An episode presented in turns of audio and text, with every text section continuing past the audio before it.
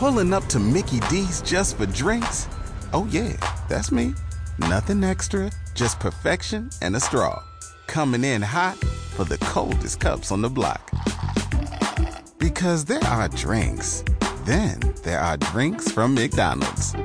Mix things up with any size lemonade or sweet tea for $1.49. Perfect with our classic fries. Price and participation may vary, cannot be combined with any other offer. Ba da ba ba ba.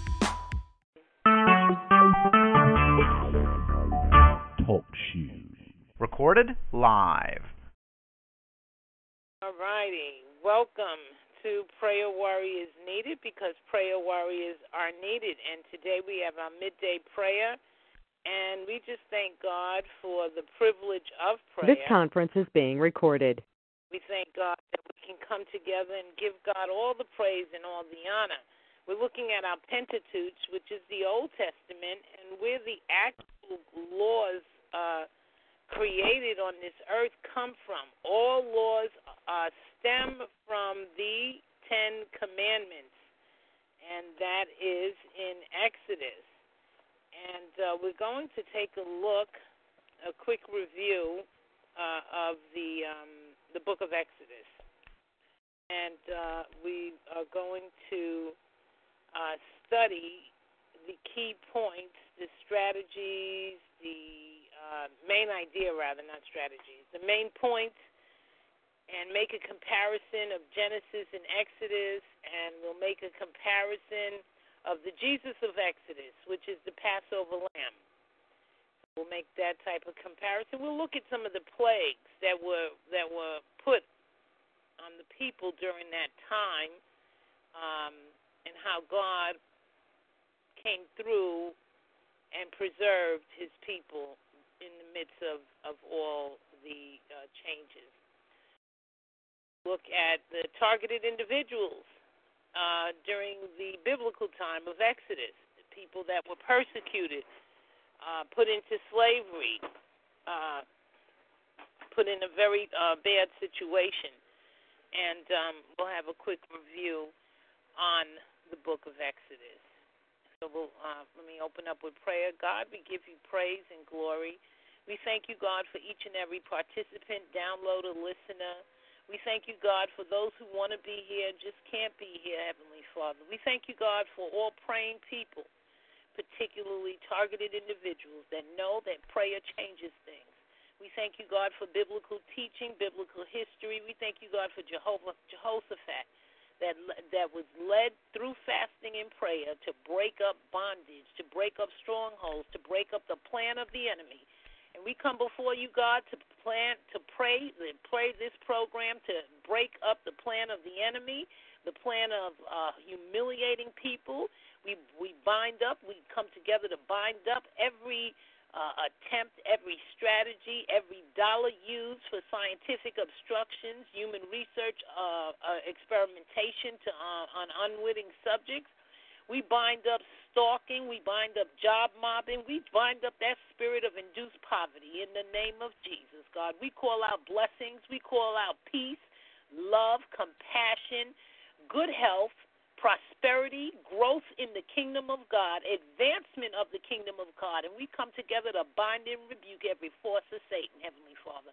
God, we ask you, God, to take charge. Use your people, Heavenly Father, to, to take charge. Send your angels to guard us, to guide us, to lead us, direct us, Heavenly Father, to take over our governance structure in the name of Jesus. We plead the blood of Jesus over our executive branch, our legislative branch, and our judicial branch. We plead the blood of Jesus over good health for each and every one of us, Heavenly Father, for each and every praying target. We plead the blood of Jesus on our bloodlines, our nephews, our nieces, our children, our grandchildren, in the name of Jesus, that they will be blessed and highly favored, that you will cover them, that you will protect them. God, we plead the blood of Jesus on our elders, Heavenly Father. In the name of Jesus, we ask you, God, for special blessings, God, to govern their minds in the name of Jesus. We bind up the spirit of induced Alzheimer. We bind up the spirit of mixed up mixed up thinking. We bind up the spirit of paranoia. We bind up every spirit that is not of God. We bind up the spirit of, of sending in, in things to distract distract people's peace in the name of Jesus. God, we ask you for blessings, Heavenly Father, over our elderly, over our babies. I call my mother to be blessed. I call Ann's mother to be blessed. I call Amy's mother to be blessed. I call Irene's mother to be blessed. Lord, I ask you, God, to bless all of our seniors in the name of Jesus, God. Give them a special hedge of protection, Heavenly Father. We send those. We ask you, God, to send the warrior angels, God, to cover them with the blood of Jesus, to watch over them, to to hoover around them, Heavenly Father. Let no weapon formed against them prosper. God, we pray for our targeted individual community, God. God, we thank you, God, for the praying people, God. We ask you, God, to bless each and every TI. God, walk with them, talk with them. God, let them come, each one come up with the strategy that you put on their lives to bust open wide the doors of hell and to take back the authority that we have from every demon force assaulting us. In the name of Jesus, we call disabling chips to come in place. We call disabling uh, demonic forces, Heavenly Father, in our governance structures. We call the breaking down of the judiciary, removing demon forces. We call the breaking down of demons in the legislative branch.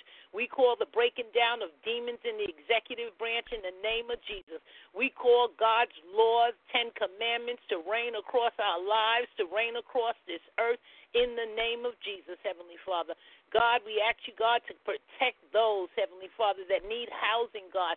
Give them a place, God, that that, that that is their own. Open up the windows of heaven, God. We bind up the spirit of destabilization, God. We thank you, God, for those of us that you've given us stabilized housing, Heavenly Father.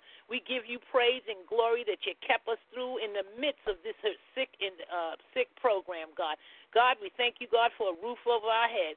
We thank you, God, for all the wondrous things that you're going to do, all the wondrous things that you have done. We thank you, God, for allowing us to to get to know you better. We thank you, God, for what the devil meant for bad that you're using good. We thank you, God, that we get to grow spiritually in your word. We thank you, God, that we can be better people behind this when the devil was plotting our our our uh, uh, dismantling. We thank you, God, that we are growing in your word. We bind up demon forces to set us back. We bind up the food demon. We bind up the, the smoking demon. We bind up the gossiping demon. We bind up the paranoia demon. We bind up every single demon attempt to try to distract our peace, to take us away from God in the name of Jesus, God. We ask you, God, that you make us to be the best people that we can be, Heavenly Father, to do great things on this earth. We bind up the spirit of persecution. We bind up that demon of slander, discrediting campaigns, lying on people, God, trying to make people look like they're something that they are not. God, we thank you, God, that we know with you, God, there's always a way out, Heavenly Father. We thank you, God, that we are not of the world, that we live in the world, that we have a different angle in life, God. God, we thank you, God, for biblical understanding. We thank you, God, for biblical growth. We thank you, God, for biblical teaching. And we bind up every demon force trying to make us revert, trying to make us distracted, trying to pull us off a course. God, we thank you for the privilege to line us up with the assignment you created each and every one of us for. Line us up, God. Don't let us leave this earth, God, without uh, accomplishing the assignment you put on our lives. Heavenly Father, we just thank you. We praise you. We exalt your name, God. We magnify your name. We thank you, God, for another chance to meet that assignment, to meet that destiny you created us for. God, we thank you that as we continue to grow in your word, that we're lining up, God. We're, do, we're, we're doing what we were created to be for. God, there's no other reason to be on this earth but to be on the earth for what the Creator created you for. And we thank you, God, for this realization. We thank you, God, for this understanding. We thank you, God, for the thirst to meet the goals of that you have on our lives. God, we accept the, the responsibility that you put on us. We thank you, God, for giving us the means to carry out this big time assignment, God. God, this assignment where demons are trying to distract us. God, lead us, direct us. Let the devil know that he is a liar. Lord, lead us to give that devil a black eye by doing multiple works of God across this earth. God, we praise you. We exalt you. We bind up demons across the board. We let the devil know him and his minions, government informants, people acting like they they're working for uh, uh, helping people and they're really working for the government. We bind those demon spirits up in the name of Jesus. We call exposure to it, Heavenly Father. God, we praise you. We exalt your name, Heavenly Father. We thank you, God, for your word that says, The Lord is my shepherd, I shall not want. We thank you, God, for your word that tells us that we shall not want, Heavenly Father, that you are a provider, Heavenly Father. We thank you, God, for your word that tells us that the earth is the Lord's and the fullness thereof, and there's no demon from the pit of hell that can have more power than the mighty God. This earth is His and the fullness thereof. We thank you, God, for your creations. We thank you, God, for everything you put on this earth for us to benefit. God, we bind up the spirit of reversing what is right to what is wrong. We bind up curses, God, curses that are put on this earth. And we call curses to be turned into blessings in the name of Jesus. We bind up every demonic curse on our governance structures. We bind up the spirit of disabling public protection offices in the name of Jesus. We bind it up. We call public protection offices to work according to God's will. We call the word of God to reign across this earth. We call demons to be put under our feet. We call demons to be exposed, to be pulled out of government. We bind them up in the name of Jesus. We call blessed people, men of God, men of women, women of God, men of God, and women, and women of God to be in leadership positions to enforce the rule of law according to the Ten Commandments, according to the will of God. And we bind up every demon force trying to pervert the legal system, trying to pervert the Ten Commandments, trying to use the law to reverse everything that is written in that Ten Commandments. God, we thank you, God, for being edified in the Word of God today. We thank you, God, for the book of Exodus that we're about to study. Holy Spirit, have thine own way. God, lead us, direct us, and let us leave this lesson with information and knowledge we did not have previously. In Jesus' name, amen. Okay, we're looking at the book of Exodus, and um, I'll do just a quick review because, oh goodness, I have to get to that post office. So, uh, uh, the beginning of Exodus talks about the redemption from Egypt. It goes into um, Israel's rapid multiplication, Israel's severe affliction, Israel's planned extinction, preparation of the leaders of the redemption Israel accepts the call of Moses, it, God's redemption of Israel from Egypt. Moses confronts Pharaoh by word. Moses confronts Pharaoh with miracles. Moses confronts Pharaoh through plagues. Um, then it goes into preservation. Uh, they were preserved from thirst. They were preserved from hunger. They were preserved from uh, defeat. They were preserved from chaos. and then uh, Exodus 19. Then we go into the revelation from God, the revelation of the covenant, the preparation of the people, the revelation, uh, the judgments, the formal ratification of the covenant, the tabernacle, the priest. These are some of the uh, more important parts of Exodus. God fills the tabernacle with his glory in Exodus 40. Exodus basically is a book of redemption. The book of Exodus reports the first of God's deliverance of Israel as he had promised Abraham. The second book of the Pentateuch, which the Pentateuch are the first, is it the first five or six books? I think it's the first five. Elka, the Pentateuch, or um, Jeff? The Pentateuch is the first five books of the Bible or the first six? Elka, Five. Okay, okay. All right, so the second book of the Pentateuch is Exodus, and it picks up the story where Genesis left off. And so the Bible, for that matter, the Pentateuch, Genesis and Exodus, is considered a sequel. It's considered a story that follows after Genesis. Genesis, the divine purpose is revealed. In Exodus, the divine performance is exhibited. This deliverance from bondage was a crucial event in the experience of the Israelites. Centuries later, many authors of the prophetic books and Psalms acclaimed it as the most significant miracle in their history. The deliverance is a beautiful type of sinner's redemption from the bondage of sin. Thus, Exodus is rightly called the book of redemption. um, when you compare Genesis and Exodus, we have in Genesis we have human effort and failure. We have the fall of man, but in Exodus, Exodus we see divine power and triumph. In Genesis we have the word of the promise. In Exodus we have the work of fulfillment. In Genesis we see a people chosen, but in Exodus we see a people called. In Genesis we saw God's electing mercy in Exodus, we saw God's electing manner. In Genesis, we saw the revelation of nationality. In Exodus, we saw the realization of nationality. The Christ of Exodus. Exodus contains no direct messianic prophecies, but it's full of types of portraits of Christ. Let's take a look at six of them. Moses. Moses is, is, is a type of Christ. Both Moses and Christ were prophets. We can see that in Deuteronomy 18:15. They were prophets, priests, and kings. Although Moses was never made king, he functioned as the ruler of Israel. Both were kinsmen redeemers. Both are engaged in infancy. Both voluntarily renounced power and wealth. Both were deliverers, lawgivers, and mediators. So the Christ of Exodus, Exodus is um, is exemplified in Moses. He's a type of Christ.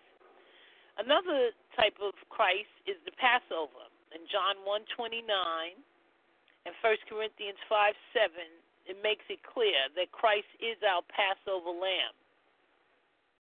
Then we have the Christ of the seven feasts. Each of these feasts portrays some aspect of the ministry of Christ.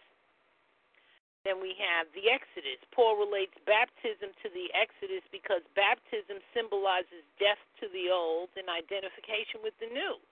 Romans 6 2, 1 uh, Corinthians 10, verses 3 to 4.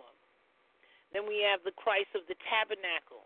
In its materials, colors, furniture, and arrangement, the tabernacle clearly speaks of the person of Christ and the way of redemption. The development is progressive from suffering blood and death to beauty, holiness, and the glory of God. The tabernacle is theology in a physical form. Then we have the Christ of the high, high priest. In several ways, the high priest foreshadows the ministry of Christ, our great high priest. Hebrews 4:14, Hebrews 9:11, and Hebrews 20. No, Hebrews 9 verses 11 through 12 and 24 to 28. What are some of the keys to the Exodus? The key word for Exodus is redemption. Central to the book of Exodus is the concept of redemption. Israel was redeemed from bondage in Egypt into a covenant relationship with God.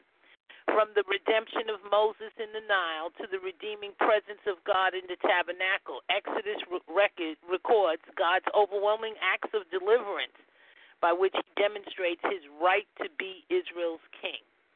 The key verses for Exodus is Exodus 6, uh, verse 6, 19, and Exodus 6, verse 6, and Exodus 19, verses 5 and 6. Those are the key verses.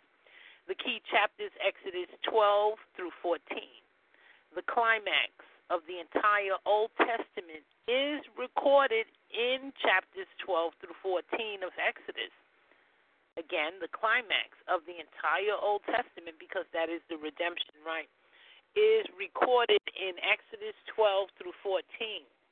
The salvation of Israel through blood, which is the Passover, and through power, the Red Sea. The Exodus is the central event of the Old Testament, as the cross is of the New Testament.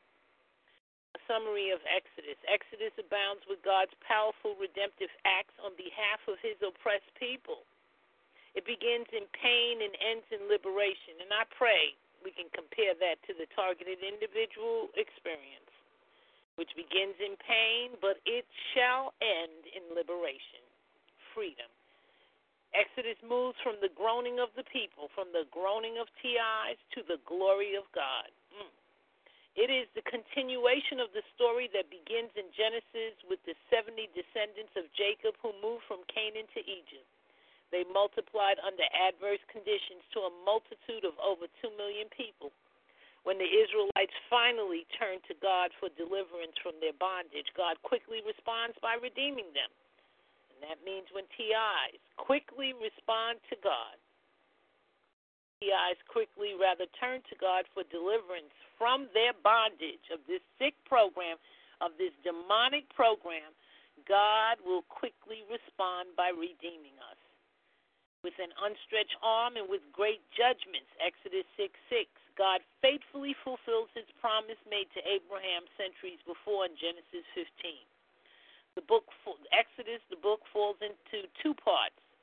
One part, the first part is about the redemption from Egypt, and the second part is the revelation from God. Re- redemption from Egypt. That's Exodus chapters 1 through 18. After four centuries of slavery, the people of Israel cried to the God of Abraham, Isaac, and Jacob for deliverance. God has already prepared Moses for this purpose and has commissioned him at the burning bush to stand before Pharaoh as the advocate for Israel. However, Pharaoh hardens his heart. Who is the Lord that I should obey his voice to let Israel go? Exodus 5 2. God soon reveals himself to Pharaoh through a series of object lessons the ten plagues.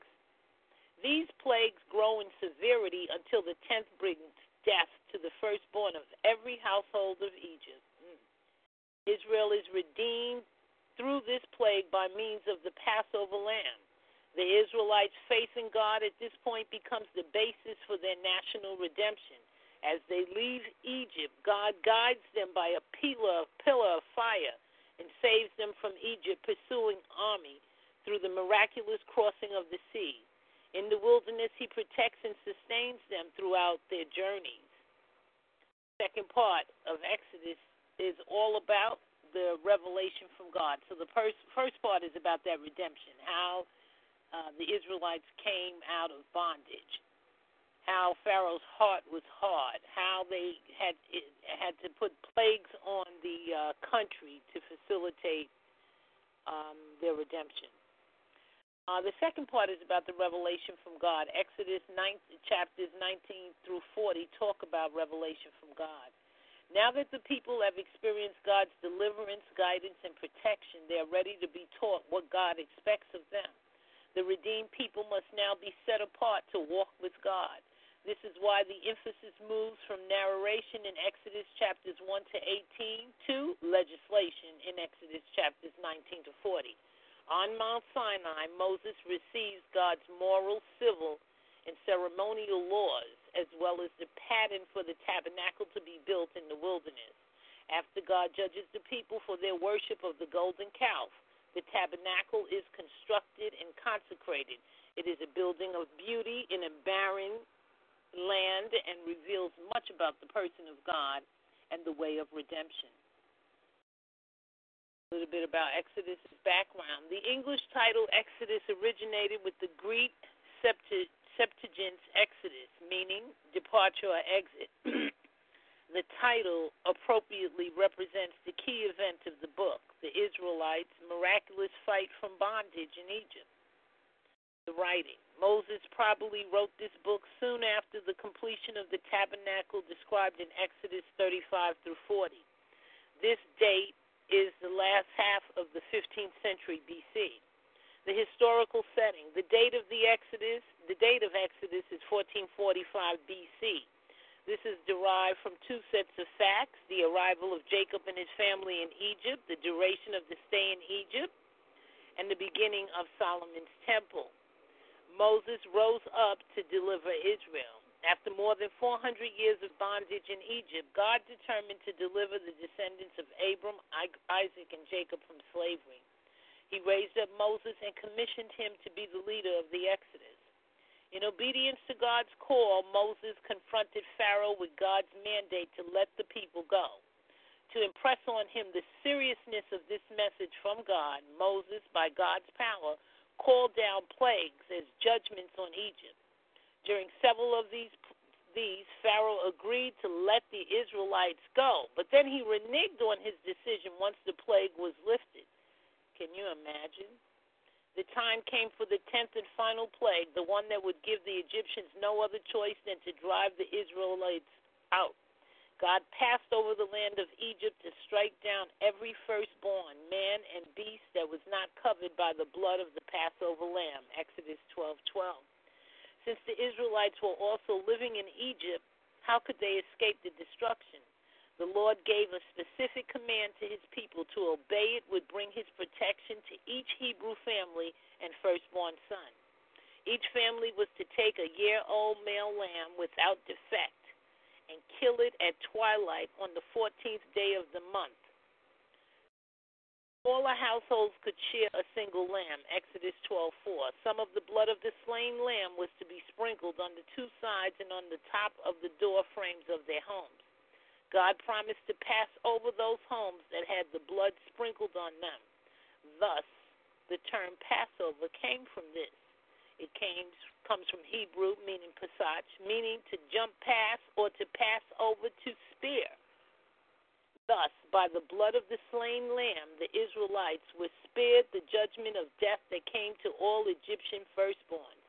God commanded the sign of the blood, not because he could not otherwise distinguish the Israelites from the Egyptians, but because he wanted to teach his people the importance of obedience and of blood redemption, thus preparing of the Lamb of God, who centuries later would take away the sin of the world. So he was trying to show people, uh, prepare people for the uh, for the, the for Jesus Christ's persecution, to let them see um, what it is to have someone living in per- perfection and using their blood uh, to redeem a whole nation. That particular night, the Israelites were supposed to be dressed and ready to leave. Exodus 12:11.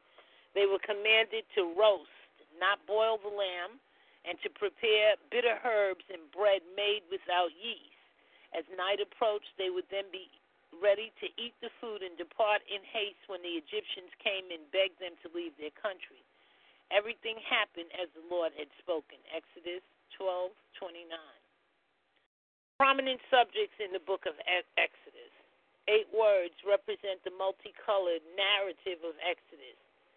Bondage, Moses, plagues, Passover, Exodus, commandments, idolatry, and tabernacle.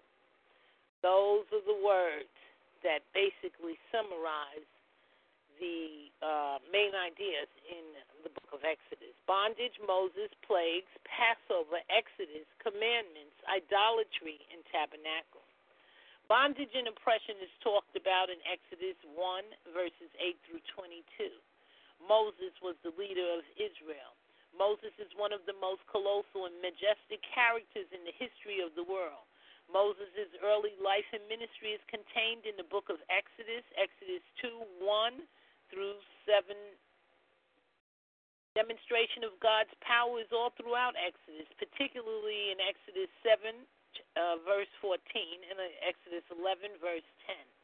The Passover is talked about in Exodus 12, verse 3 and 1228. The night of the Passover sacrifices was a turning point in the history of Israel. It was the beginning of a new era for the people of God who had multiplied in number and were about to be redeemed from the power of the oppressor.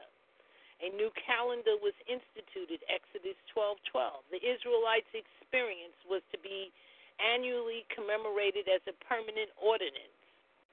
The Passover to Is- the Passover in Israelite Jewish history. From the moment in history, God's people celebrated the Passover every spring. In response to his command that the Passover be an everlasting ordinance, it was, however, a memorial sacrifice. Only the initial sacrifice in Egypt was an effective sacrifice. Before the temple was built, each Passover the Israelites gathered in households they killed the lamb, removed all yeast from their homes, and they had bitter herbs. More important, they retold the story of the miraculous exodus of their ancestors from the land of Egypt and from slavery to Pharaoh. Thus, from generation to generation, the Hebrew people remembered God's redemption and their deliverance from Egypt. Once the temple was built, God commanded that the Passover celebration and the killing of the lamb take place in Jerusalem. The Old Testament records several times in which an especially significant Passover was celebrated in the Holy City. The Passover was likewise observed by the Jews in New Testament times. The only incident from Jesus' boyhood recorded in Scripture occurred when his parents took him to Jerusalem at 12 years old to celebrate the Passover. Luke 2, verses 41 to 42. Later in life, Jesus regularly went to Jerusalem for the Passover, John 2:13, the Last Supper that Jesus ate with his disciples in Jerusalem shortly before going to the cross was a Passover meal. 1 Corinthians 5:7. Jews today still celebrate the Passover, though its nature has changed somewhat, since there's no longer a temple in Jerusalem where a lamb can be slain. In obedience to Deuteronomy 16 1 through 6, the contemporary Jewish feast is called the Seder. It is no longer celebrated with a sacrificed lamb, but families still gather together. All yeast is ceremonial removed from Jewish homes in accordance with the laws of the feast of unleavened bread, and the story of the Exodus from Egypt is retold by the father of the household. We can compare our Passover lamb to Jesus Christ. Our Passover lamb, we see the slain and not the living lamb availed. Exodus 12:6. For Jesus Christ, it says he it was him who was crucified. 1 Corinthians 2:2. The lamb was without blemish. Exodus 12:15. Christ as a lamb without blemish and without spot. 1 Peter 1:19. The lamb, the Passover lamb was blood to be shed. Exodus 12:7. Jesus Christ came there out blood. John 19:34. The Passover lamb was blood to be sprinkled. Exodus 12:22. Jesus Christ, the Bible tells us, our heart should be sprinkled from an evil conscience. Hebrews 10:22. There was no bone broken in the Passover lamb. Exodus 12:46. In Jesus Christ, a bone of his shall not be broken. It says in John 19:36. Our Passover lamb, we see that if the lamb did not die, then the firstborn would have. Exodus 12:323. Jesus Christ, we say that the wages of sin is death. Romans 6:23. Our Passover lamb, we see that those redeemed by the lamb to be sanctified to the Lord. Exodus 13:2. In Jesus Christ, we see that ye are not your own, for ye are bought with a price. First Corinthians uh, 6:19. That's our Passover in Jesus Christ um, comparison. It's interesting to note, though, the manner in which the plagues divided into groups of threes. This is when Moses was trying to talk to the Pharaoh, and he played hard nosed. he said he would lift, he would let the people go, and then as soon as excuse me, as soon as the plague stopped, held them in bondage again. The plagues, what were they? We had plague one, uh, which Aaron used his rod, was in plague one, two, and three. Each of the plagues in this group uh, were described as loathsome, loathsome, loathsome. Then uh, plague four, five, and six, um, no rod was mentioned. Each of the plagues in this group involved pain and loss upon their victims. And then the last three Moses used his rod, and each of the plagues in this group involved dramatic upheavals of nature. The Passover chapter is also a key chapter of the whole Bible. As we read it, we look for what is taught about divine holiness and grace and man's sin and salvation. Why did God institute blood sacrifice as the atonement ritual? Hebrews 9:22. Um, the Passover child. Okay, and then it goes back into the plagues. Let me let me just go into um, some what were the plagues discussed in Exodus uh, that was put on the people trying to get um, the people out of bondage from Egypt. So what were the plagues? The plagues they had water to blood, Exodus 7:14 to 24. There was a warning. Pharaoh's heart was hardened. They were also worshiping uh, the Nile gods. The Nile was sacred. Egyptian gods were mocked. And they remained seven days. Magicians imitated but could not undo the damage. Magicians, they tried to undo the plague, they could not. The second plague were frogs. That's in Exodus 8 1 through 15. God gave, there was a warning. Pharaoh's heart was hard and the frog headed god they were worshiping Egyptian gods mocked was the frog headed god, Heka frog, good goddess. Mm. To the Egyptians, the frog represented human life in embryo. Oh. The next plague.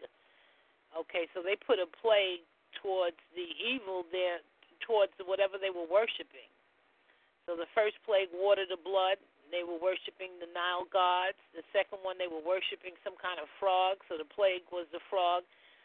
Uh, the next plague was lice, fleas, or gnats. And that's in Exodus 8, 16 to 19. There was no forewarning. Uh, Pharaoh's heart was hardened.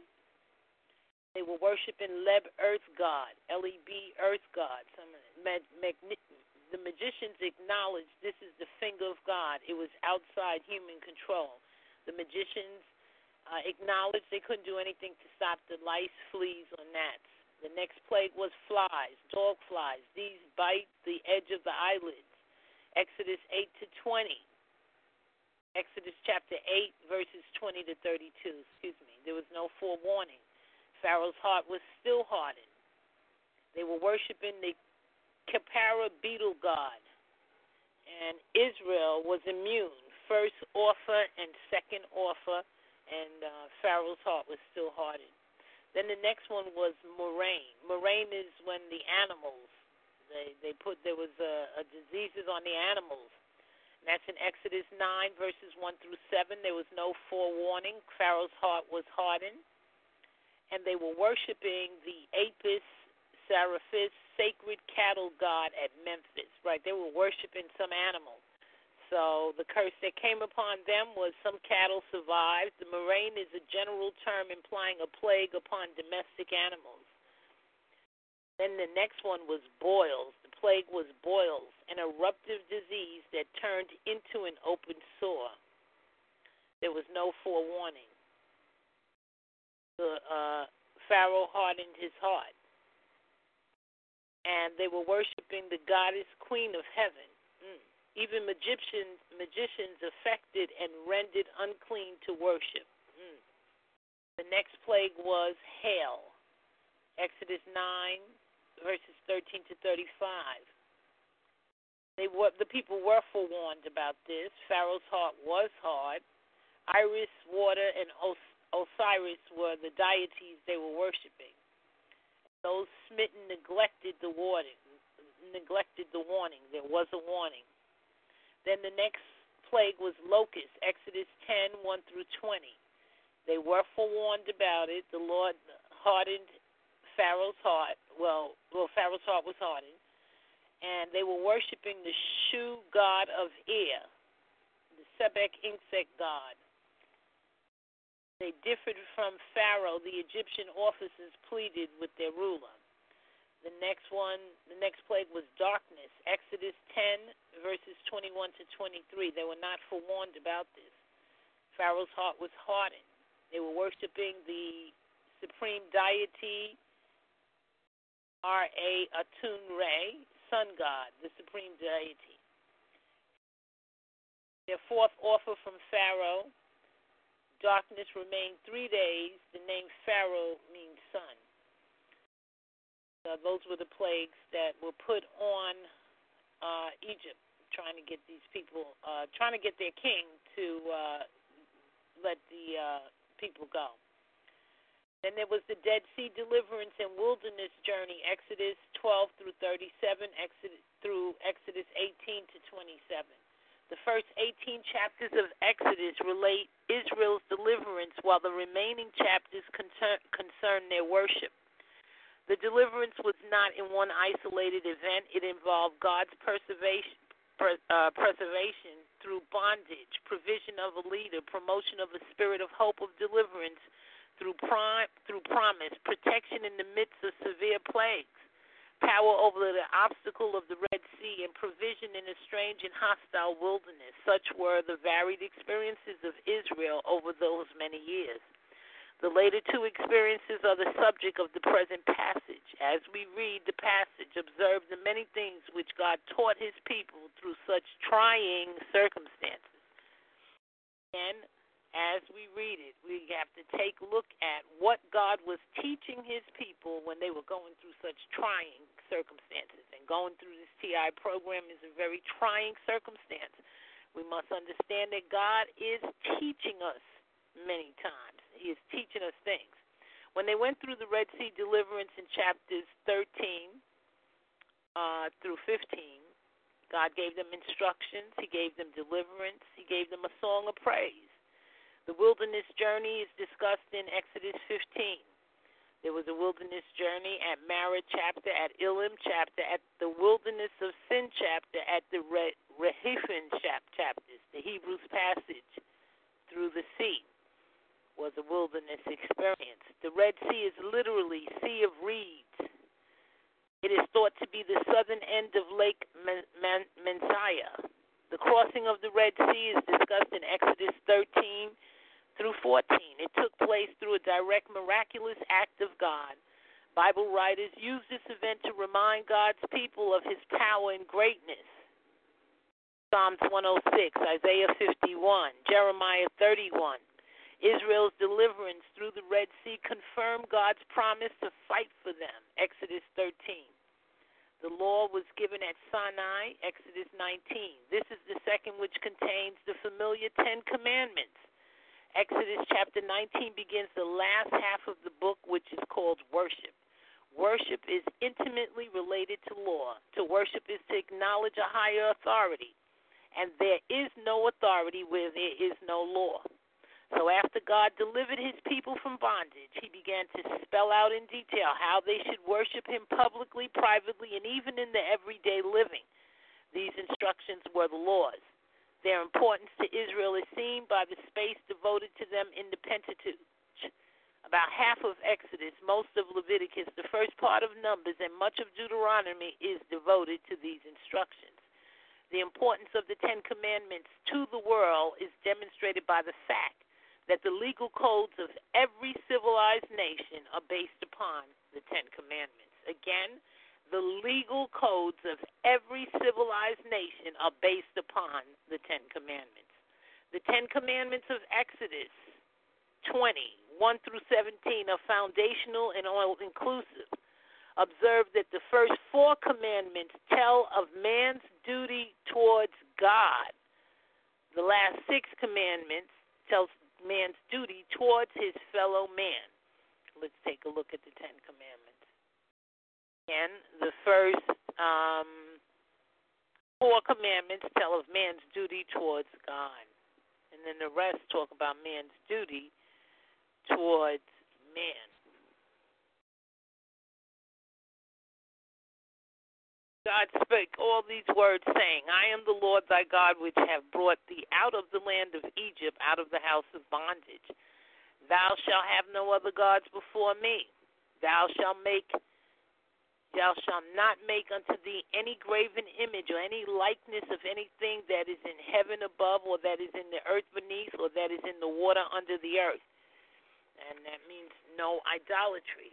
Thou shalt not bow down thyself to them, nor serve them, for I, the Lord thy God, am a jealous God, visiting the iniquity of the fathers upon the children unto the third and fourth generation of them that hate me and shewing mercy unto thousands of them that love me and keep my commandments.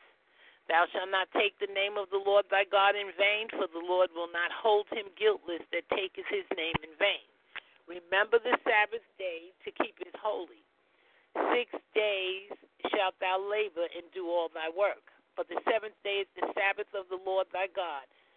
In it thou shalt not do any work, thou, nor thy son, nor thy daughter, thy maidservant, nor thy maidservant, nor thy cattle, nor thy stranger that is within thy gates. For in six days the Lord made heaven and earth, the sea, and all that in them is, and rested the seventh day. Wherefore the Lord blessed the Sabbath day and, and hallowed it. Honor thy father and thy mother, that their days may be long upon the land which the Lord thy God give thee. Thou shalt not kill. Thou shalt not commit adultery. Thou shalt not steal. Thou shalt not bear false witness against thy neighbor. Thou shalt not covet thy neighbor's house. Thou shalt not covet thy neighbor's wife, nor his manservant, nor his maidservant, nor his ox, nor his ass, nor anything that is thy neighbor's.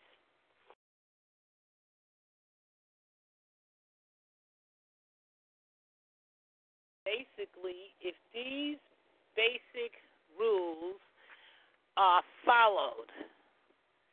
These, in, in essence, these are the basic rules, the create foundations of law across the earth. All civilized nations they began with enforcing those basic rules because they teach you to exalt God, and then right after that, they teach you how to live in harmony with your brother, not killing his wife, not killing him, not not not killing anyone, you know, and leaving his wife and family alone.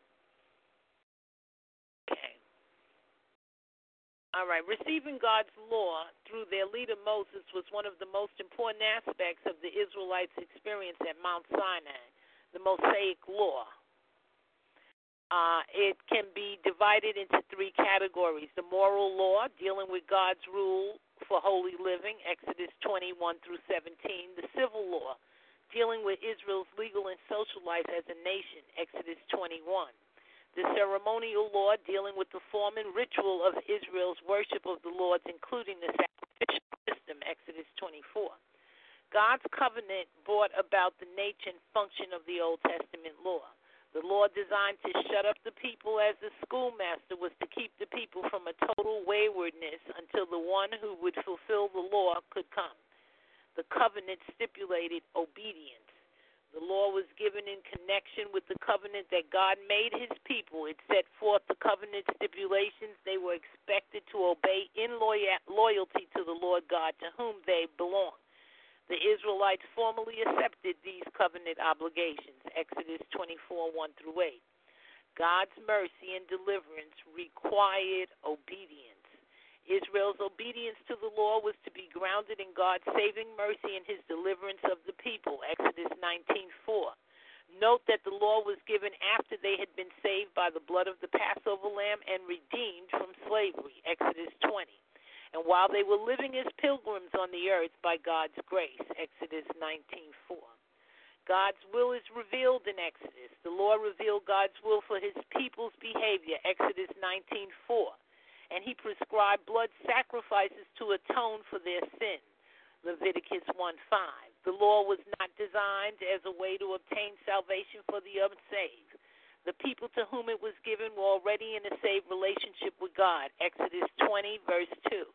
Rather, the law, they learned how God wanted them to live righteously towards both their Redeemer and their neighbor. The Israelites were expected to obey the law by God's grace in order to maintain and celebrate their faith relationship with Him. Deuteronomy 28. The foundation for keeping God's commandments is love and trust.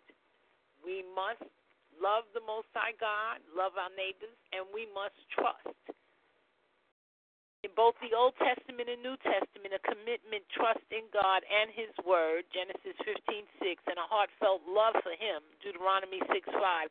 It formed the foundation for keeping God's commandments. Israel failed exactly at this point, for they often did not make believing in God, loving Him with all their heart, and desire to walk in His ways their motive for fulfilling the law. Paul states that Israel did not attain the righteousness that the law intended because they did not pursue it by faith. Romans 9:32. A heart of love was required. The law emphasized the eternal truth that obedience to God from a heart of love would result in a full life and in rich blessings from the Lord. The law revealed God's nature. The law expressed God's nature and disposition, his love, his goodness, his justice, and hatred of evil. The Israelite believers were expected to keep God's moral law because they had been created in his image. Leviticus 19:2. Perfection in the keeping of the law was not required. Again, perfection in the keeping of the law was not required. Salvation in the Old Testament was never based on perfection. In keeping all the commandments, inherent in Israel's relationship with God was the sacrificial system that provided forgiveness for those who transgressed the commandment, but who sincerely returned in repentance and faith to God's mercy and provision of blood atonement. The law was not complete. The Old Testament law and covenant were not complete, nor were they intended to be permanent. The law acted as a temporary guardian for God's people until Christ came. Galatians 3:22. The old covenant has now been replaced by the new covenant in which God has disclosed fully his plan of salvation through Jesus Christ. Romans 3:24, Galatians 3:19. The law had a purpose. It was given by God and added to the promise because of transgressions. It was designed to regulate conduct, to define what sin was, to show Israel their inherent tendency to violate God's will and to do evil. And it was done to it was also to awaken their sense and need for God's mercy, grace, and redemption. Romans 3:20, 5:20, and Romans 8:2. Idolatry at Sinai. Exodus 32 talks about the idolatry. Four words summarize the narrative chapters. Idolatry brought about sin, judgment, intercession, and renewal. The people's sins was of the worst kind. Spiritual idolatry and corruption. That means they were looking in de- they were using dark forces. Exodus 32 1 to 6. God's judgment was consuming, declared by a jealous Lord. Moses' intercession was desperate, appealing to God's mercy. Exodus 32. The consequent renewal of fellowship between Israel and God was conditional was conditioned upon the people's repentance from sin and their determination to obey the words of the covenant. Exodus 34. The cycle represented by the four words previously noted was constantly recurring sequence in Israel's history from this time forward. After coming to the place of renewal, the people would move back to the dwellings of sin again, and the cycle would repeat itself that Israel was not ever utterly consumed is explained only by the mercy of God and by the ministry of prophets, judges, and people like Moses who pleaded with God on behalf of their brethren. That God was pleased to work through his chosen leaders is illustrated in these chapters by the experience of Moses. The delay on the mountain was the occasion for his people to sin at the beginning of the narrative. His presence at the end of the narrative was an occasion of awe and respect. Moses spoke for God. Aaron, okay, Aaron's joining with the people's desire. As a leader, Aaron seriously compromised God's standards in order to please the people he served. Exodus 32. He gave in to the godless pressure of the Israelites and violated the second commandment. Only Moses' intercession saved him from God's wrath and from death. Deuteronomy 9:20. Moses' intercession for the people saved them. Moses' intercession for the people of Israel, Exodus 32:11. It reveals that God answers the prayers of his faithful servants and allows them to share in his redemptive purposes and decisions. God clearly desired to destroy the rebellious people. Exodus 32:10. Moses, acting as mediator between the Lord and the people, earnestly interceded in order to turn away God's wrath and change his stated intention. Because of Moses' intense prayer, the Lord relented. Exodus 32. The great truth emphasized here is that God makes his servants co workers with him. He appoints them mediators and intercessors for the lost, Romans 9 2, and in some limited measure, the fate of the perishing is in their hands, Matthew 9 38. Thus, God has ordained that the sincere intercession of a righteous person may move him to change his temporal will and bring redemption instead of judgment. Prayer does indeed change things. Psalms 106, Jeremiah 18. God hears our intercession. God does not disregard the intercession of a faithful servant as long as hope for redemption remains. Intercession will be rejected by God when sin has reached its limit. God turned from wrath to mercy. It is an unfathomable mystery that God should be persuaded by the intercession of fallible human beings to alter his announced course of action and turn from wrath to mercy. God is not an implacable deity of a God or inflexible fate, but a personal God who delights to be moved by the love, faith, and prayers of his faithful people. Plans for the wilderness tabernacle are discussed in Exodus 25. Exodus 25 through 31 records God's specification for the building of the wilderness tabernacle. In Exodus chapters 35 through 40 report the actual construction of that tabernacle. The diagram, which I have here, uh, it shows the plan and furniture of the tabernacle. Construction of the tabernacle is discussed in Exodus 35. Uh, a brief outline of that is uh, Exodus 35 talks about the preparation of the tabernacle, the items made, the inspections, the tabernacles uh, erected, in the glory of the Lord. The account of the tabernacle construction is in Exodus 36, and the specification given to Moses is in Exodus 25. It corresponds accurately. All things were done obediently without question.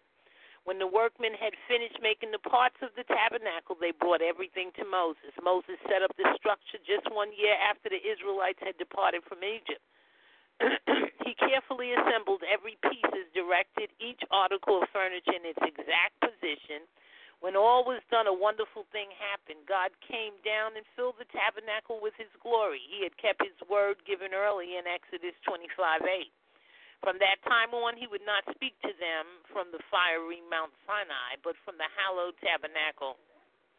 The arrangement of the tabernacle was a type of preparatory for the one sacrifice that has taken away the sins of the world. And uh, in the tabernacle, some of the more important parts, we have the brazen altar. it was made of acacia wood. It was covered by plates of brass, and it was placed in a courtyard between the door of the court and the outer veil of the tabernacle. It was accounted especially sacred, and on seven occasions in Scripture, the sanctifying of the altar is mentioned. The brass typifies Christ's suffering judgment unto death in order that he might be an acceptable sacrifice in God's sight.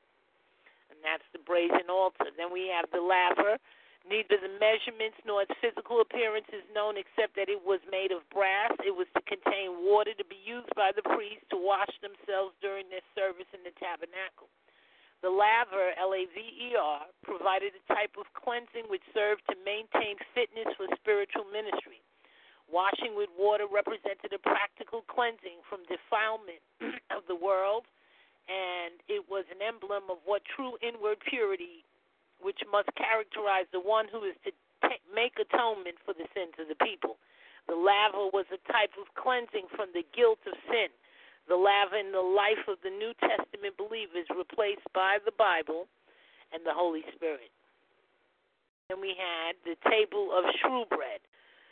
Uh, this was made about the size of a modern coffee table, was made durable, dessert acacia wood, and covered with gold. It served to display 12 small, flat, round loaves that were laid out in orderly fashion so as to be display, displayed and then liberally sprinkled with frankincense. Each Sabbath day, new loaves were provided. The shewbread represented Christ, the bread of life, who nourishes believers. It was also known as the bread of his presence, the bread of his face, or uh, bringing God and man face to face.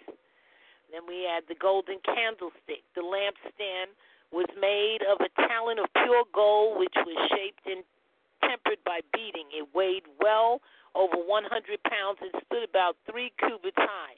It had a massive base, a strong shaft, and three shafts on each side to make a total of seven lamps. The seven lamps speak of the sevenfold perfection of the illumination of the Spirit who witnesses to and through Jesus Christ, the light of the world.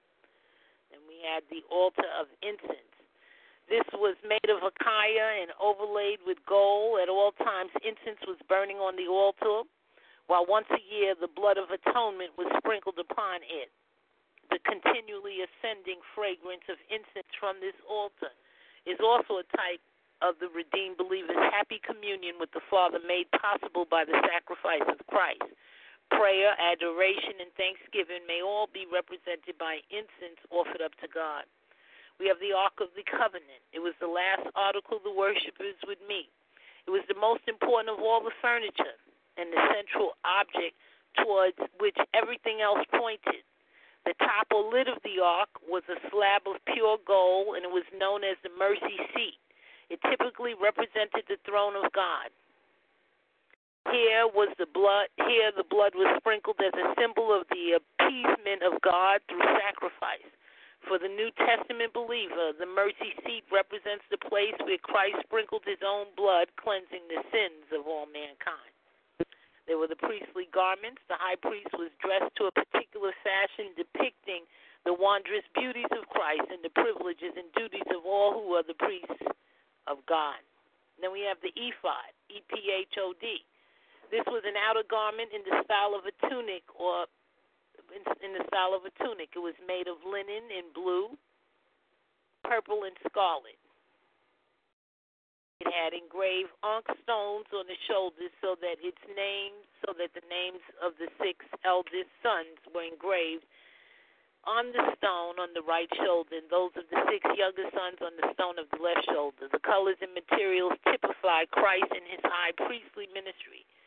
He bears his people upon his shoulders, the seat of power. Then we have the breastplate. It was a nice piece of elaborately finished cloth of the same material as the ephod. It had been formed by folding, which contained the urim and thummim. The stores represented the 12 tribes of Israel. We have the robe. Okay. And we had the, the crown. This was the, mil, the mitre and the crown. The mitre was fine linen about the head in coils. At the front was a golden plate engraved. Holiness to the Lord, the high priest, typified the true inner holiness on the ground of which alone Israel could be accepted by God. Okay, those are some of the more important parts um, of uh, Israel. I mean, yeah, of Exodus, excuse me. Oh, boy. All right, quick quiz. You guys with me? Elka, Jeff, Ann, Mother. Quiz time. Jeff, you here? Elka? Yep.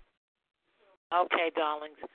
The Greek Septuagint Exodus means blank and blank. The Greek Septuagint Exodus means blank and blank. Here are the choices. The Greek Septuagint Exodus means escape, departure, sneak out, exit. Which two? The Greek. I can't hear you. Talk into the phone. Um, I can't hear you, Elka. Okay, is that better? Much better. Okay. the words um, are escape, departure, sneak out, or exit. Departure and exit. Excellent. The great Septuagint Septuagint Exodus means departure and exit is correcto. Excellent. When the Israelites left Egypt, how did God guide them? Through strong wind, a burning bush, a pillar of fire, army of angels. Pillar of fire. Pillar of fire is correct. Excellent. Excellent. All right. What feast do the Israelites celebrate to commemorate their miraculous escape, from Egypt in 1445 BC? The Feast of Tabernacle, the Feast of Trumpets, the Feast of Passover, the Feast of Purim.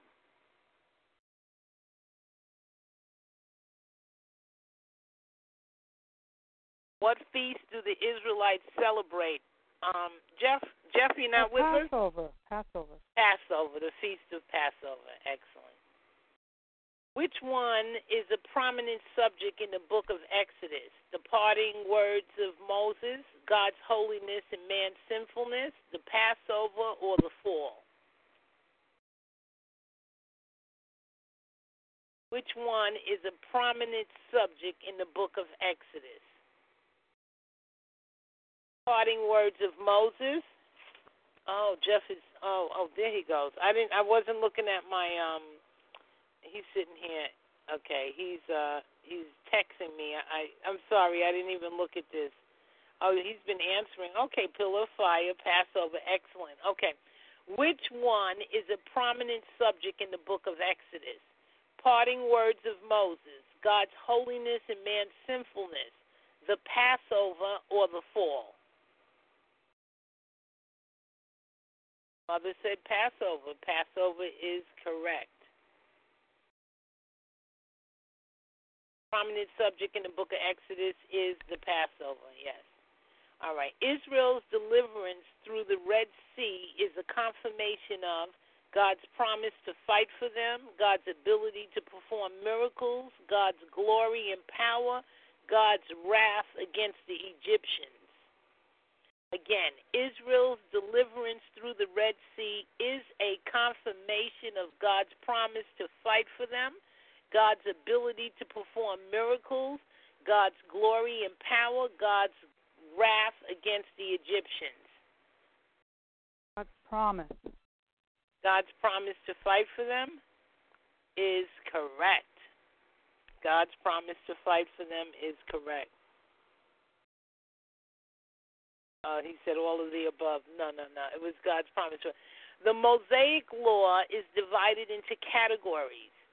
Which one deals with God's rules for holy living? Again, the Mosaic Law is divided into categories. Which one deals with God's rules for holy living? The moral law, the circumcision law, the, the ceremonial law. The moral law. The, the moral law,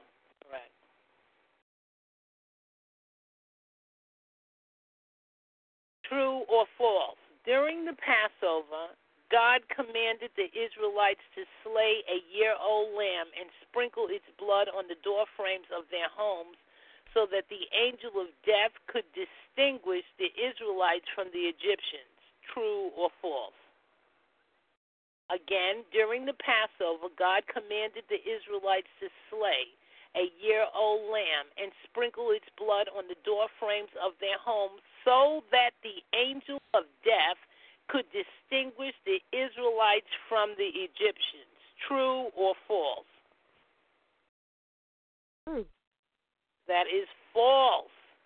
I figured it was false, you know, at the first. The beginning part is true, but the I end part it was is false, false. and I knew it was a Listen, trick question. I it was a it. trick question. Listen, God commanded the sign of the blood because he wanted to teach his people the importance of obedience right, and right. of blood redemption. He wasn't trying to distinguish the Israelites no, from the. Egyptians. He wasn't. No, he wasn't. Not trying to. He wanted them to see the value of obedience and blood redemption. Thus, right. carrying the Lamb of God, oh, wow. later would take away the sins of the world. That's it. Sneaky question. Sneaky yes. question. All right. Yes. Yeah, because the whole Yeah. beginning was true. Another true or false? The first four commandments in the Ten Commandments tell of man's duty towards his fellow man. The first ten commandments, the first, excuse me, the first four commandments in the Ten Commandments tell of man's duty towards his fellow man. True or false? True. God then man. Excellent. So that is false. He got Oh, it's false? First four, it's false. Yes, the Oh, first four false. commandments, the first four commandments in the Ten Commandments tell of man's duty towards God, and then the last six commandments tell of man's duty towards his fellow man. Okay. True or false? The importance of the Ten Commandments to the world is demonstrated by the fact that the legal codes of every civilized nation are based upon them. True or false? The importance of the Ten Commandments to the world is demonstrated by the fact that the legal codes of every civilized nation are based upon them. True or false?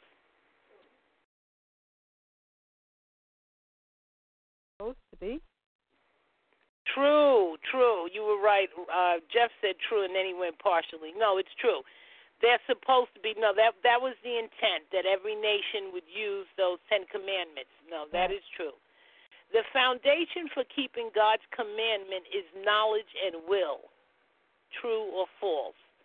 The foundation for keeping False. God's commandments is knowledge and will. False. True or false? False. No. False. The foundation for keeping God's commandments is Obedience. no. One begins with an L and the other one a T. Oh, love and uh, trust. Love and trust. Right. The foundation for keeping God's commandments is love and trust. This is a matching. Um, I'm going to read a definition and then four words. Tell me which one. This one, it typifies Christ's suffering judgment unto death in order that he might be an acceptable sacrifice in God's sight. Again, this word means it typifies Christ's suffering judgment unto death in order that he might be an acceptable sacrifice in God's sight. Is that the ephod, the mitre and crown, the brazen altar, or the ark of the covenant?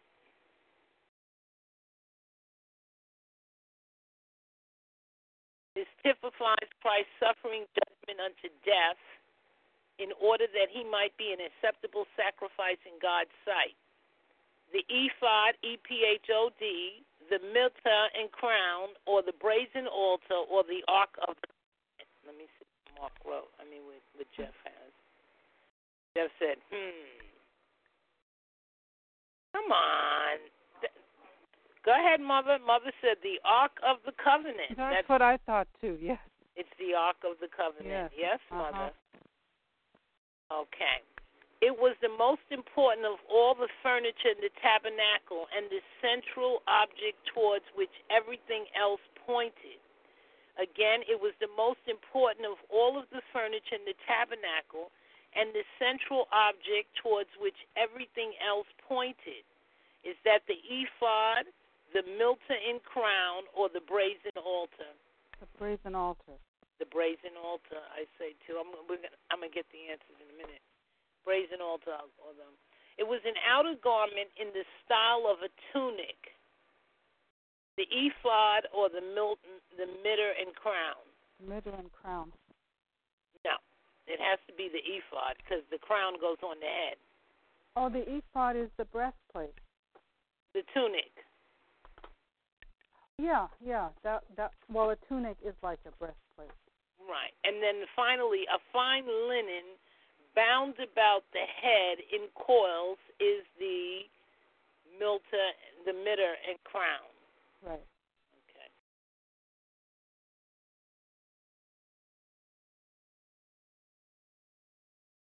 Answers correct. Good. It typifies Christ's suffering judgment unto death in order that he might be an acceptable sacrifice in God's sight, the Ark of the Covenant. It was the most important of all the furniture in the tabernacle and the central object towards which everything else pointed, the brazen altar. It was an outer garment in the style of a tunic, the ephod. A fine linen bound about the head in coils is the mitre and crown. And um, yeah, that's it.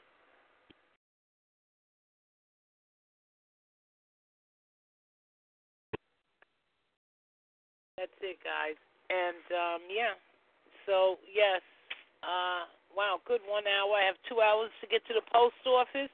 I just want to say thank you guys for being here and um, joining uh, me. And and Ann, are you still here?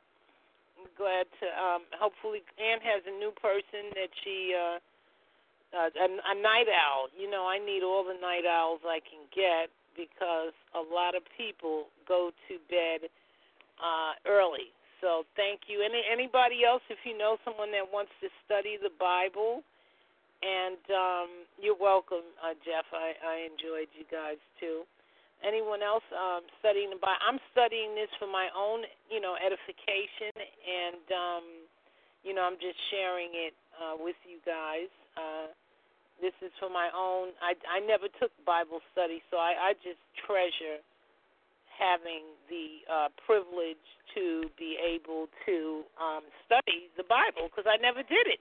And most importantly, when I saw this sick program with this magnitude of evil, I, you know, the only power of evil is the power of God. So, what am I doing studying anything other than the Bible? Because I, I need power over this evil. Right. right. So I, I just thank God for the Word of God. I, I would have never known what the Pentateuch is. I would have never known, or you know, or I, I just thank God, and I'm so glad that I have you great people that, uh, you know, that are just as thirsty as I am. You know. Right. We're, uh, we're looking for closure. We're looking for. I, I'm looking for the most, the only effective weapon against evil, and that's the power of God uh, I, I bind up these these demonic attacks, this this spirit of oppression, of of, of taking people's money and, and oppressing people, inducing people into poverty, uh, not allowing people to work, uh, torturing people, playing with people's health. Oh, the devil is a liar. The devil is a liar The devil is a liar, and I thank God that we have a countermeasure, that we do not have to sit in a pity pot. We need to read these Bible stories and recognize that evil has been on this earth a long time, and what has gotten rid of this evil is the power of God.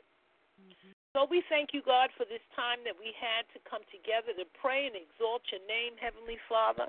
We thank you, God, for encouraging us. We thank you, God, for all you've done, all you're going to do. And we thank you, God, for each and every blessing that we have continuously coming towards us. We thank you, God, that you gave us another chance to be in the land of the living. We thank you, God, that you've given us another chance to meet the destiny that you put on our lives. We thank you, God, for clarity and understanding that all that we, the only thing that we do on this earth that really matters is what we do for Christ, because He is the creator of, of us all. So, God, we thank you for the privilege of prayer. We thank you, God, that we can come into the spiritual realm and exalt your name and honor you and magnify your name. And thank you, God, for all the good forces that are going to turn things around. We thank you, God, for turning curses into blessings. We thank you, God, for opening the windows of heaven, for turning things around like they've never been turned around. We thank you, God, for praying people. We thank you, God, for moving demons out of high places, and we bind up spiritual wickedness in high places in the name of Jesus. We plead the blood of Jesus to break down demons in high places. We plead the blood of Jesus to turn things around. God, we praise you. We exalt you. We give you all the praise. In Jesus' name, amen. I'm going to let mommy pray a little.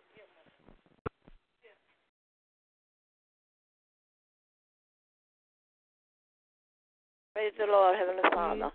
We come before thee to give thee thanks for another day that you have given us where we can be instructed through your word, Lord. Help us to mature in the word of God, Heavenly Father thank Miriam for taking the time and the patience for instructing us, Lord. We glorify your name, Lord. May we be blessed individually and collectively for listening to this service, Lord. We thank God, Lord, for opening our mind to the word more positive each day through listening to this prayer. Bless Miriam. Bless all the listeners individually and collectively. Uh, to God be the glory. We thank you, Lord, for your grace, your love, your light, your understanding, for instructing us through your word. In Jesus' name, amen. Bless Miriam. Bless each and every member listening, Lord. Help us to increase daily uh, through the word of God. Teach us, Lord, to be more more preoccupied to learn more and more about the Word of God. In Jesus' name, bless all people. Bless the saved one. Bless the unsaved one. In the name of the Father, in the name of the Son, in the name of the Holy Ghost. Amen. Miriam, we thank you. Amen. To God be the glory. Amen. Thank you, Mother. All right. Glory to God. Amen. Uh, Elka, you want to pray? Ann, you want to pray? Jeff?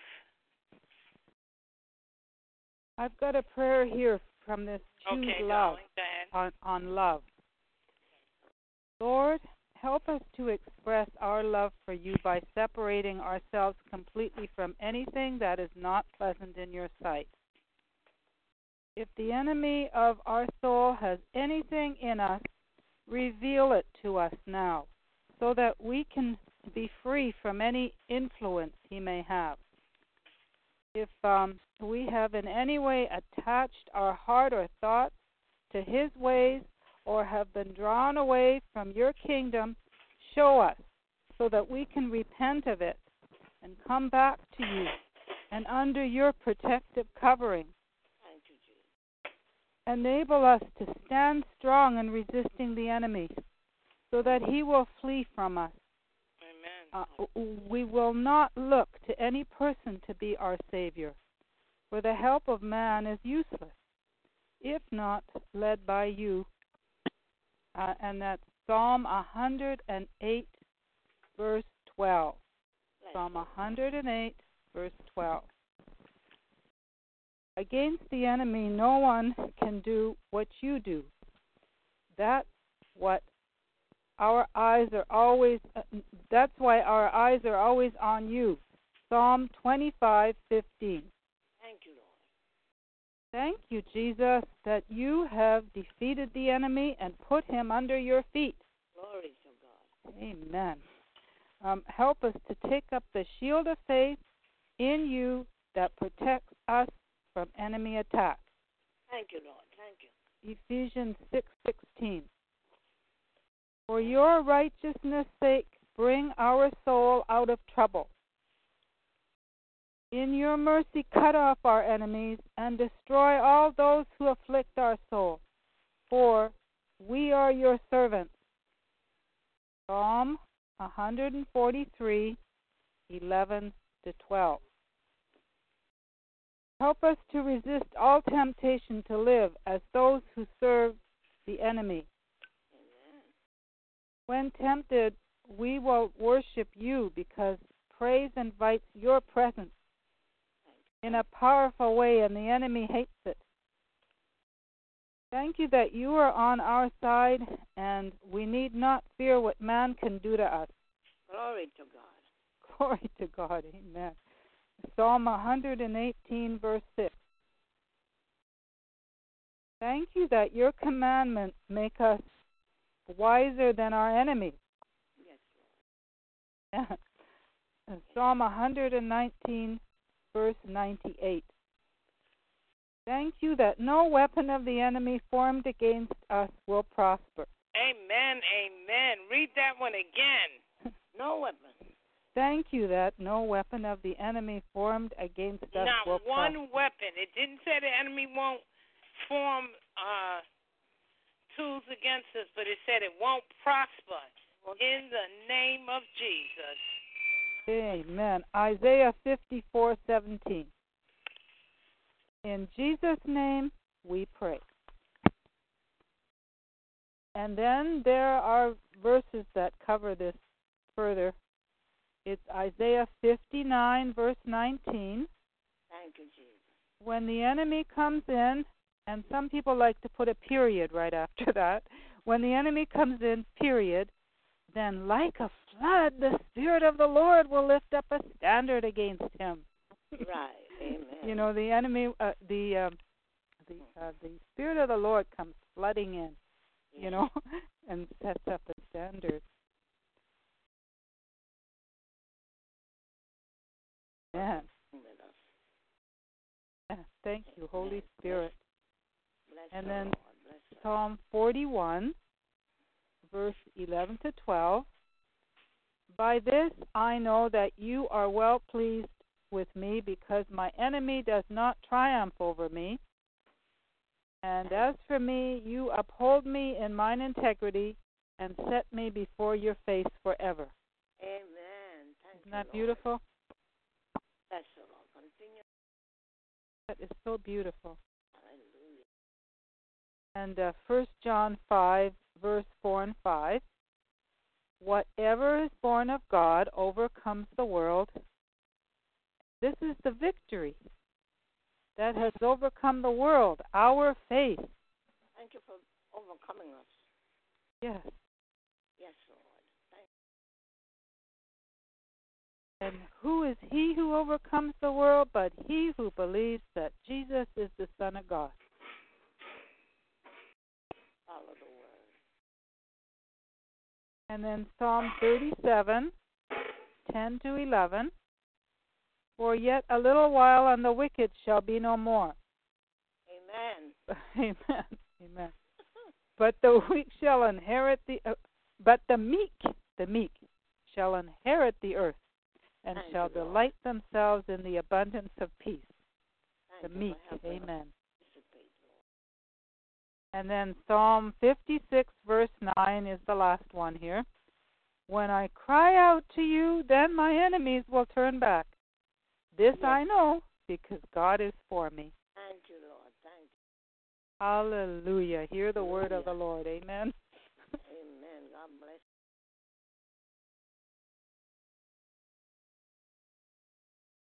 And also, you know how the enemy likes to do distractions? Yeah. Do you know why he does that? Because that that can vex us. Uh, that can vex our hearts. Amen. Be- because we're supposed to be single-minded to God. Right. One way. Not have that, you know, because it says here two thoughts and separate feelings can't fill up the same space. That's what he's working on, you know, like that's yeah. you know the vexation thing. Paving the way for us. And so if we use John 14:27, yeah. peace I leave with you. My peace I give to you. Let not your heart be troubled and do not be afraid. Thank you, Jesus. Isn't that awesome? Oh, beautiful counseling. Uh, I I was studying that this morning in a book here that I got. Take control of your life. oh. Isn't that a good book? Take control oh, yes, of your life. Through Jesus Christ. Because if we don't take control through Jesus, the other one ain't gonna get us. The devil ain't getting us. God is controlling our lives. We must always I be focused. close with a oldie. Wait a minute.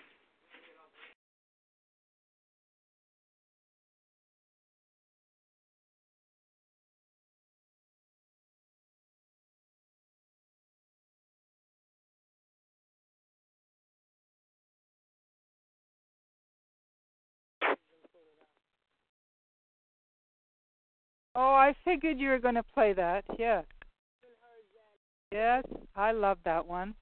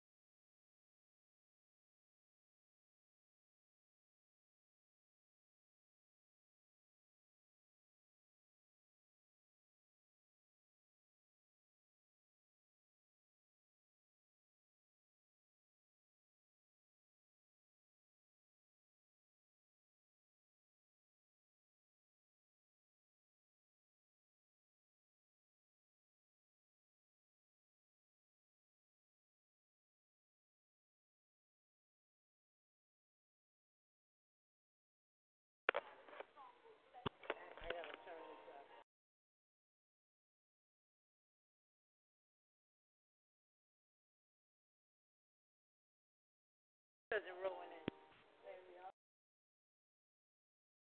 This is the soul one. I play it. No, I know it a little softer too. No, she she usually sings.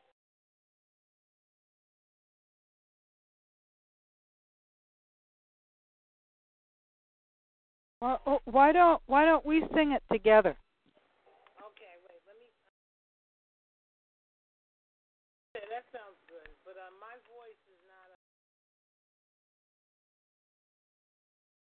No. no, I'm gonna stand up.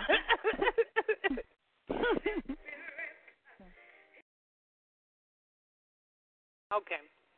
Um, blessed assurance, Jesus is mine. Oh, what a fool!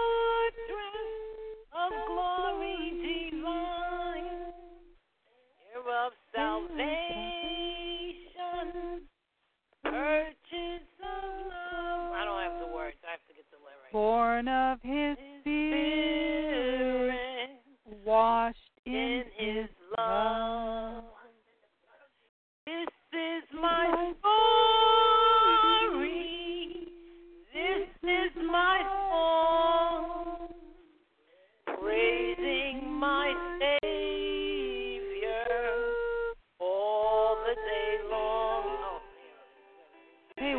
think we sing really good together.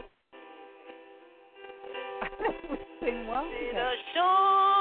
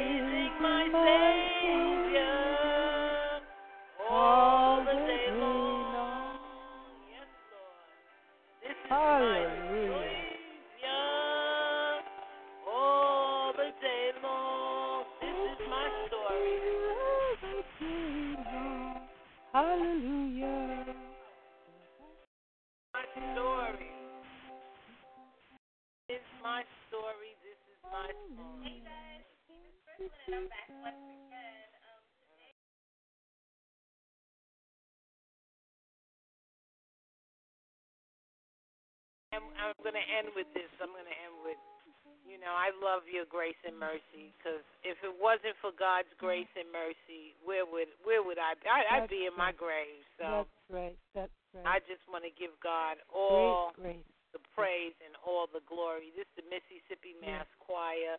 Yes. I do like how.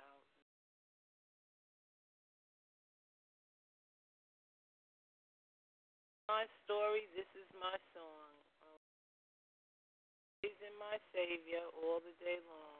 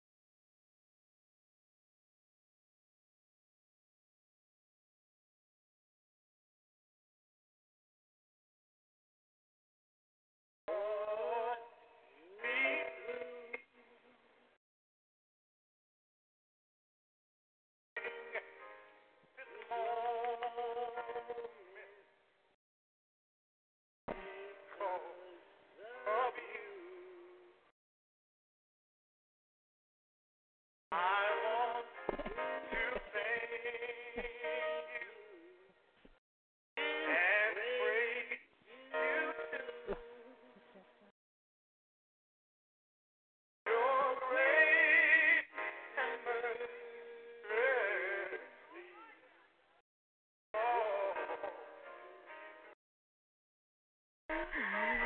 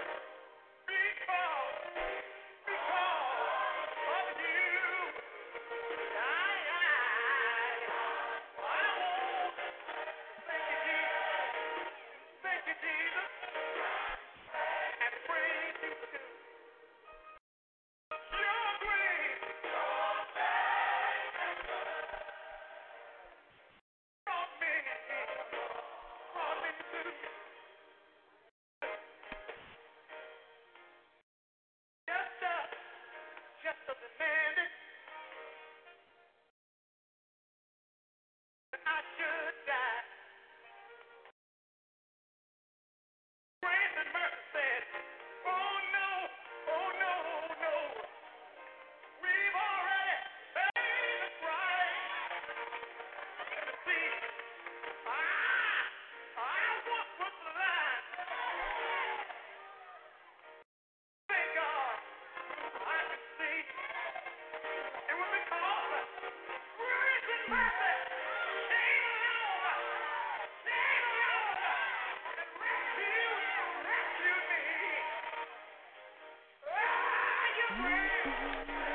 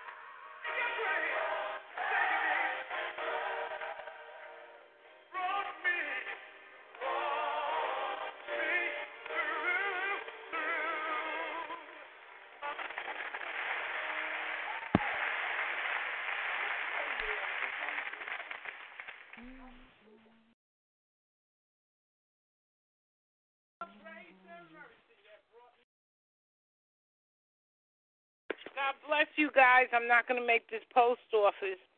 Elka, sorry I couldn't get back to you last night. I, I don't know. I think I text. I, when I checked my message, it was three in the morning. Yeah, but you did get the message, though. Yes, darling, and I prayed. I'm. I, we were praying for you. Thank you so much because um, they can't keep doing that. Yeah. yeah. You know.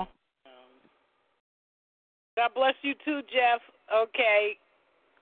Okay, he's here, but he, he's muted, and I know you're. And we're praying for a breakthrough for you, Jeff. Keep him in your prayers. Okay. Um, you know, well, Elka, I know, Elka, I don't know. Um, well, Jeff, maybe you want, maybe, well, Jeff is Elka's in Canada, because Elka's in a big old house. She was gonna, listen, she wants you know, you, you know that God wants to use that home for His mission. Maybe you need to hook up with Jeff. I told you that God don't want no single sex house. You need a mixture. No, Miriam, no, no. You need a mixture. I don't think he wants no all women. You need go bring Jeff there, and you you you make a uh make that turn that into a church. Jeff oh, is, a, yeah, is right. a nice young man. well, well, only if God says so, right? Right, right. And he, he he has a background in theology, and um, I'm going to maybe I'll introduce you guys on the phone. But you are in Canada, so it's a little difficult. But Elka, you know, I'm sure you can. uh He would have his own room if he went there, right? Oh no way, no way. No, no, that's not what God has. You wouldn't. He's a TI. He needs a place. Yes, I know, but why does he have to come to Canada? Huh?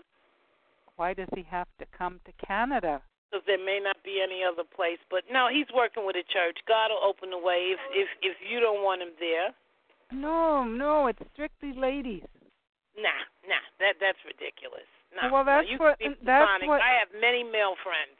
There's I, under no circumstances would I do anything all women. That that is that is such a a demon spirit of lesbianism that's running around. no just, way, no way. No, I'm not saying you, but he will send them in there. I like mixed environments. Yeah, well, well, the men are going to come and visit. Nah, even. Mm-mm, mm-mm. No, no, this is older ladies. This, nah, this is grandmas. Only, oh, please, get out of here, only ladies. Get out of here all croaking. Get out of here. Put some men in there. I'd have to top, any men in there. Top floor men, bottom floor women. Please. You know? Well, you know, it's not supposed to be a TI house. Oh, okay. It's supposed to be a Shekinah glory house. Well, I introduce you to someone that loves the Lord. Yeah. And he does love the Lord and uh, you know you, you're in that big house, and I and I know it's no hookup because he could be your son. He's much younger than you, but it's the point of having. A lot of times you need that. You just need that male company in there, especially if you're gonna have a bunch of women. You just need men, that you know men, the presence of men in there. Break them demon spirits of any type of. uh have them women looking at you, honey. Please it's just good to have mixed environments, especially in this day and age. because that wow. demon, uh, you know, it's just just festering across that homosexual demon. No, it, this has nothing to do with homosexual. I stuff, understand nothing. that. Yeah. Mhm. Mm-hmm. Nothing to do with that. I nothing. understand that that's not the intention. But that's why you don't even let that you don't even let allow the room for it. You keep a mixed environment. But okay. All right. I mean, I, I you know, if you need, you know, if you know you need you know, you know, if you want I know you're in that house, so you know, if you well, want, God's God's if you, holding you want to help God's people, holding this young man loves the the Lord. He he's been to theology school, and um, you know, you God could use you to help his ministry grow. Oh, oh yes, and God uh, God also knows that that um, flee from temptation, right? Temptation. He could be your son, Elka. So what? Oh, you like him young, huh? no, I don't like them young. I I just know what the devil is capable of doing. Boy, you must be uh okay. All right, we'll talk about it another time. Don't don't let me miss my my uh, this. Uh, I can't miss. Ah, yeah, yeah. Three thirty. I thought it was two thirty. I can't miss the post office.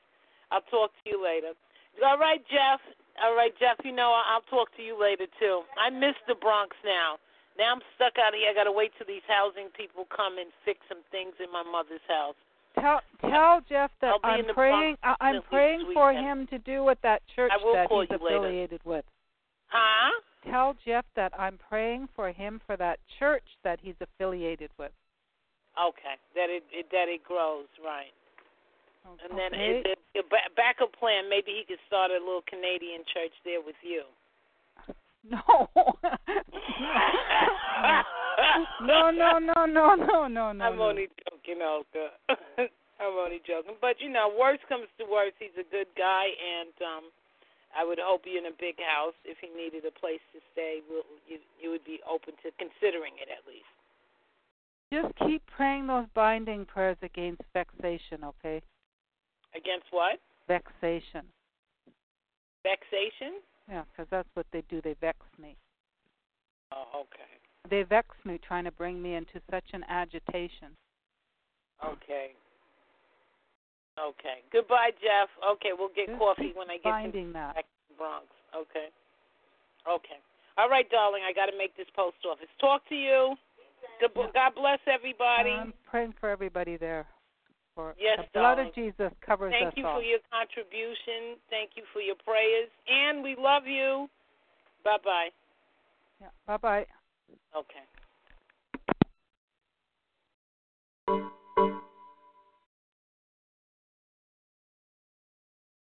God's grace and mercy. Hey guys, it is Ryan. I'm not sure if you know this about me, but I'm a bit of a fun fanatic when I can. I like to work, but I like fun too. It's a thing. And now the truth is out there. I can tell you about my favorite place to have fun. Chumba Casino. They have hundreds of social casino style games to choose from with new games released each week. You can play for free anytime, anywhere. And each day brings a new chance to collect daily bonuses. So join me in the fun. Sign up now at chumbacasino.com. No purchase necessary. Group. Void were prohibited by law. See terms and conditions. 18 plus.